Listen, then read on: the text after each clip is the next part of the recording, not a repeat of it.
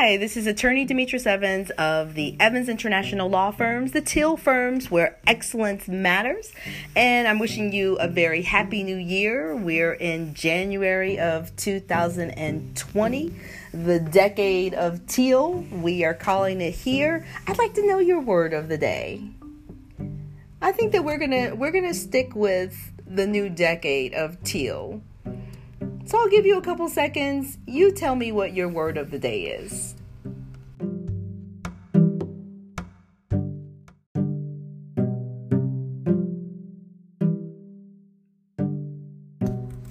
Awesome. I hope that you were able to find a word that exemplifies all of the goal setting that you're putting down for this year. And if you're not setting goals, that's cool too.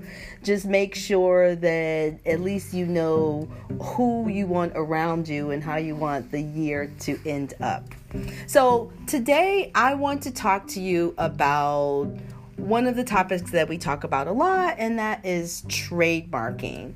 But I think trademarking is so important when you're thinking about branding and expanding your business because people have to recognize your brand in the field that you're in um, for them to just continue to have more faith in you and what you and your company do.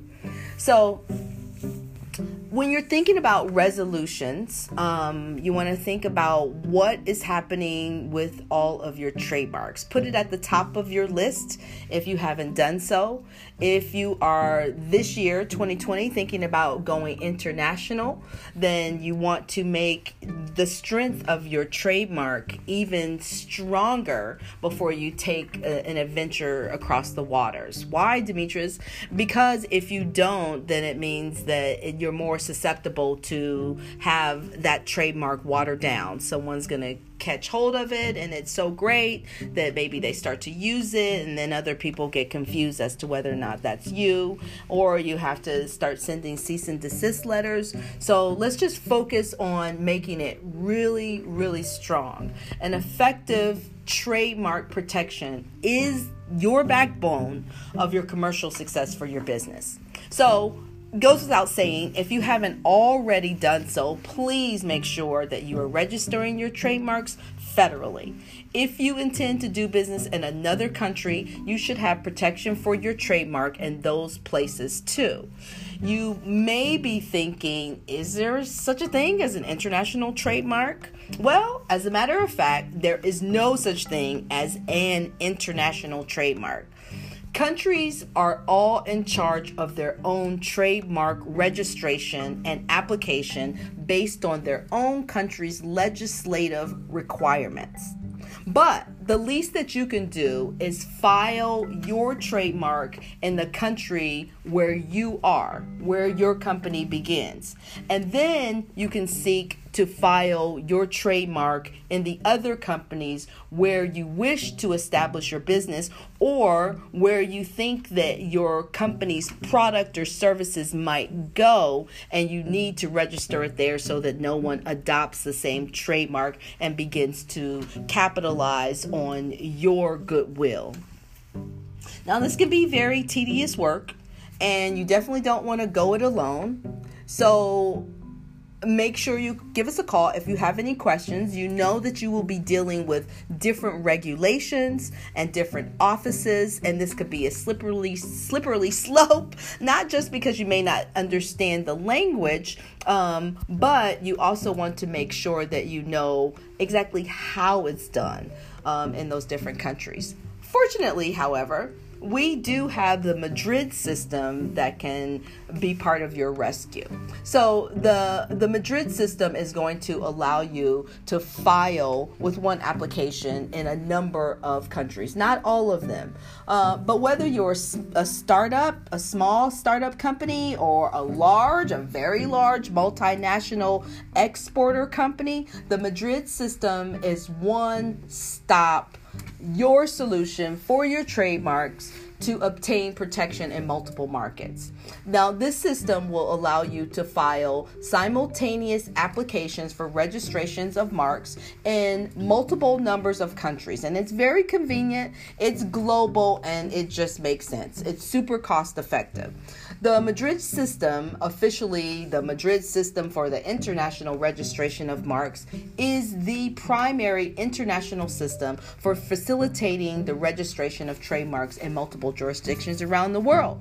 Um, it is made possible by two multilateral treaties the Madrid Agreement concerning the international registration of marks from 1891, as well as the protocol relating to this same Madrid Agreement from 1989. The Madrid system is run by the International Bureau of the World Intellectual Property Organization, or the WIPO, which is located in Geneva. The Madrid Union currently has 106 members and it covers 122 countries. These members represent more than 80% of the world trade countries with the potential for expanding the membership as it gains steam and continues to grow one cannot file an international trademark application directly with the WIPO. So, if you are from a country that is a member of the Madrid system, then consider yourself extremely lucky. Like the United States, we're a member, and you can file the international application with your national trademark office, or in our case, the USPTO, the United States Patent and Trademark Office. And then the, our trademark office will then send the applications to Geneva after carrying out its own checks and balances to certify that all the details are correct and coincide with those of the national mark that your international mark is based. In the application process, you will have the opportunity to designate all of the countries in which you seek trademark protection. You can designate any number of countries as long as they are part of the Madrid system. They have either signed the agreement or the protocol or both, whichever countries have done that.